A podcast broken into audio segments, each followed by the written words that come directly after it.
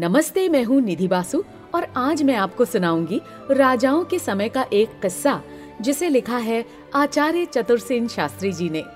राजा साहब की पतलून।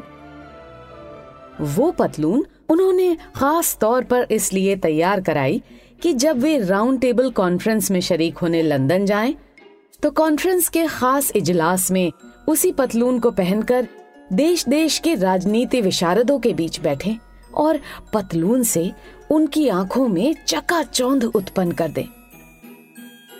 जब से उन्हें सम्राट जॉर्ज का सादर निमंत्रण उक्त कॉन्फ्रेंस में शरीक होने के लिए मिला, तब से ही वे इस उधेड़ में रहे कि इस खास अवसर पर वे कोई ऐसी अनोखी चीज़ साथ ले जाएँ जो बेजोड़ हो और जिसकी विलायत में धूम मच जाए खूब सोच समझकर उन्होंने ये पतलून तैयार कराने का इरादा दृढ़ किया। उन्होंने ये तय कर लिया कि वे ऐसी बेजोड़ पतलून पहने, जैसी संसार में आज तक किसी ने ना पहनी हो। इस निश्चय में उनकी युक्ति यह थी कि जब गांधी जी सिर्फ़ एक धोती ही पहनकर उक्त कॉन्फ्रेंस में जा रहे हैं तो क्यों ना उस धोती का जवाब इस पतलून से दिया जाए? इससे भारतीय संस्कृति का भी सवाल हल होता था।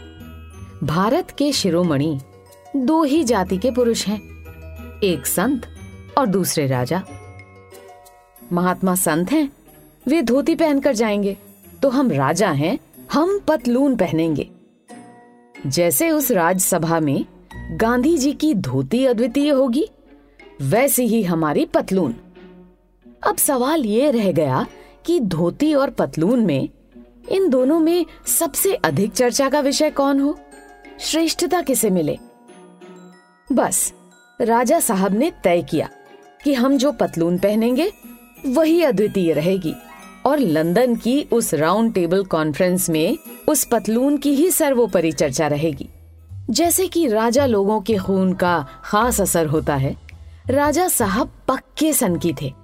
उम्र पचास को पार कर गई थी, मगर खूब तगड़े दिखाऊ और ठाठ के आदमी थे। पीढ़ियों के संचित धन रत्न संपदा थी। बड़े बड़े बेजोड़ हीरे मोती माणिक खजाने में भरे पड़े थे। पोलो, ब्रिज और जुआ खेलने में और शराब पीने में एक नंबर थे। धूमधाम की अंग्रेज़ी बोल लेते थे। संस्कृत के बहुत से श्लोक कंठ थे। उनसे पंडितों पर धाक जमाया करते थे। जिद्दी परले सिरे के थे। रानियाँ लौंडियाँ पासवाने दर्जनों थीं, पर संतान के नाम पर चूहिया भी ना थी। खैर अब पतलून की बात सुनिए। बनारस के खास कारीगरों को ऑर्डर देकर उन्होंने सोने के ठोस तारों और चीन के महीन रेशम का कपड़ा पतलून के लिए तैयार कराया। दिन के प्रकाश में वो कपड़ा सूर्य की भांति चमकता था। उस कपड़े की बंबई के व्हाइट वे लैडलॉ की अंग्रेज़ी फर्म से पतलून सिलवाई। पतलून सीने के लिए खास तौर से एक स्पेशलिस्ट कारीगर फ्रांस से बुलवाया गया। उस पर दिल्ली के बारह चतुर कारीगरों को रियासत में बुलवाकर ही मोती जवाहरात टकवाए गए। इन कारीगरों ने पचास संगीनधारी पहरेदारों के पहरे में दो महीने तक परिश्रम करके ये रत्न कारबोची और सलमे के सहारे से पतलून में टाके कुल जमा पतलून पर डेढ़ करोड़ रुपए की लागत बैठी। पतलून जब तैयार हो गई तो वो राजा साहब के खास गाह में एक शीशे के केस में रखी गई। उसे राजा साहब देखते और मूछों पर ताव देते थे। वे बहुत खुश थे और अब उन्हें विश्वास हो गया था कि गांधी जी की धोती हरगिज हरगिज इसका मुकाबला नहीं कर सकती। ये पतलून पतलूनों के इतिहास में अद्वितीय है। आखिर यात्रा का समय निकट आया। राजा साहब की यात्रा के लिए एक समूचे जहाज़ की व्यवस्था की गई। पतलून की चोरी ना हो जाए, इस अंदेशे से स्कॉटलैंड यार्ड से आठ मुस्तैद अफसर बुलाकर तैनात कर दिए गए।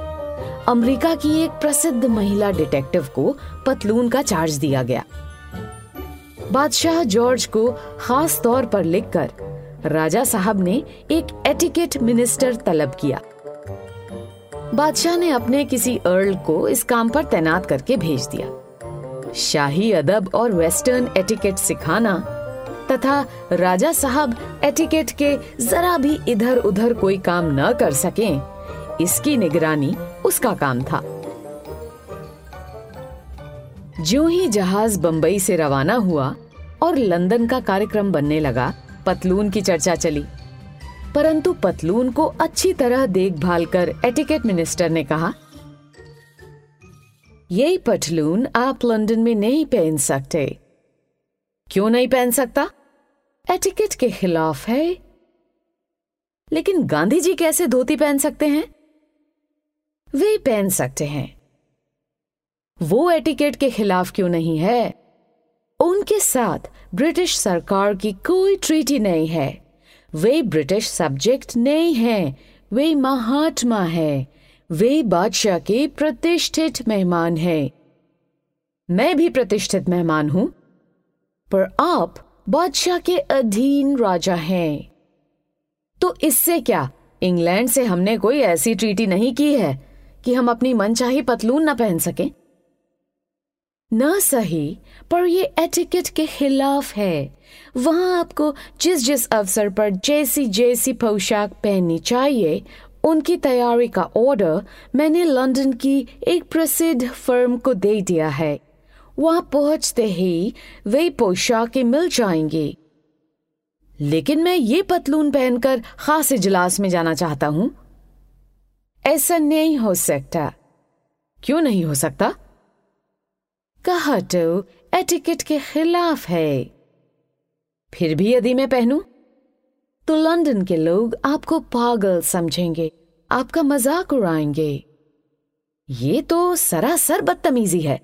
बदतमीजी नहीं है एटिकेट है इंग्लैंड सभ्य देश है वहाँ सब एक सी पोशाक पहनते हैं।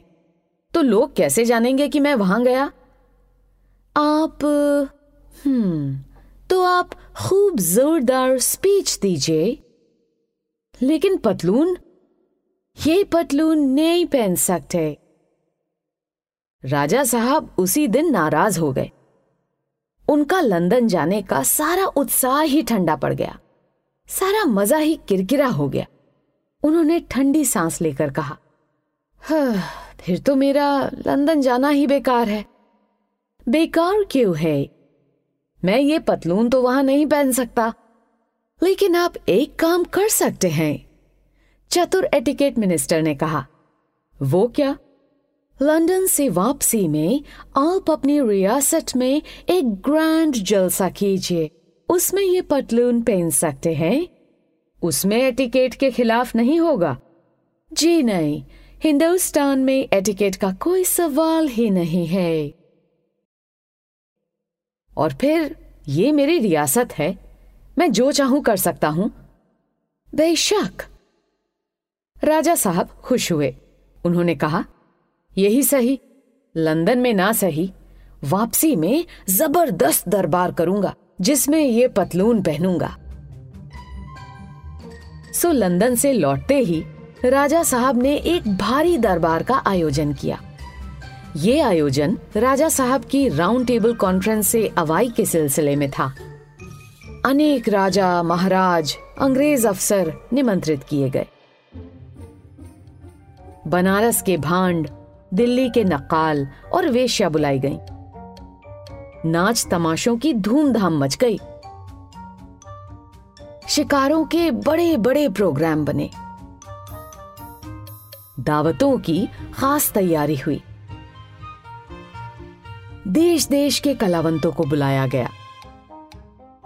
जब दरबार का सिर्फ़ एक दिन रह गया तो राजा साहब ने एक बार पतलून का रिहर्सल किया। यानी पतलून को एक बार पहन कर देखा। परंतु पतलून फिट नहीं हुआ। उसमें एक सिलवट पड़ती थी। राजा साहब की त्योरियों में बल पड़ गए। उन्होंने रियासत के सब दर्जियों को और उनके उस्तादों को तलब किया और कहा, इस पतलून का ये नुक्स दूर करो। ये क्या बात है कि जब हम पतलून पहनते हैं तो इसमें एक सिलवट पड़ती है? दर्जियों और खलीफाओं ने देखभाल कर सलाह की और सबने एक मत होकर कहा, अन्नदाता, ये हमारे बूते का काम नहीं है। ये नुक्स तो वही कारीगर दूर कर सकता है जिसने इसे सिया है। हम तो सरकार इसे छूने का भी साहस नहीं कर सकते। सारा बना बनाया काम चौपट हो गया। राजा साहब बौखला उठे। अब हम कल भरे दरबार में ये पतलून पहनेंगे और इसमें सिलवट पड़ेगी। तो लोग क्या कहेंगे? नहीं नहीं, ये नहीं हो सकता। इस नुक्स को दूर करना होगा। उन्होंने अपने प्राइम मिनिस्टर को तलब किया और उन्हें हुक्म दिया, दरबार कल नहीं हो सकता। उसे अनिश्चित काल के लिए मुलतवी कर दीजिए और बंबई को तार दे दीजिए कि वो कारीगर जिसने पतलून सी है, हवाई जहाज़ से तुरंत यहाँ आए। दरबार मुलतवी हो गया, परंतु नाच, रंग खाना पीना मुजरा, शिकार चलता रहा। कारीगर हाजिर हो गया। परंतु राजा साहब ने जो शेर के शिकार का प्रोग्राम बनाया तो बारह दिन तक उससे मिलने की फुर्सत ही नहीं मिली। बारह दिन बाद उन्हें एकाएक याद आया। उन्होंने सेक्रेटरी से पूछा, वो कारीगर आया? जी सरकार, हाजिर है। तो सवारी राजधानी को चले। शिकार के सब प्रोग्राम बर्खास्त। सवारी महलों में लौटी। कारीगर रूबरू हाजिर हुआ। राजा साहब ने पतलून पहनकर दिखलाई। उस सिलवट की ओर उन्होंने संकेत किया। कारीगर ने क्षण भर देखा, मुस्कुराया और जेब से कैंची निकालकर एक एक बटन काट लिया और उसे जौ भर खिसका कर टांग दिया।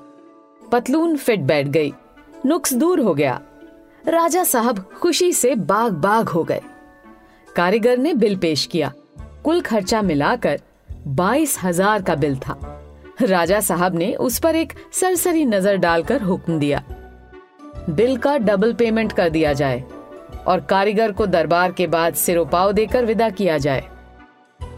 अंततः धूमधाम से दरबार हुआ।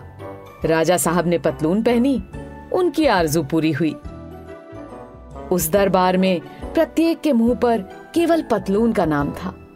राजा साहब की मूछों का प्रत्येक बाल मुस्कुरा रहा था। आप सुन रहे थे कहानी राजा साहब की पतलून, जिसे लिखा आचार्य चतुर सेन शास्त्री जी ने। वाचन था निधि बासु का।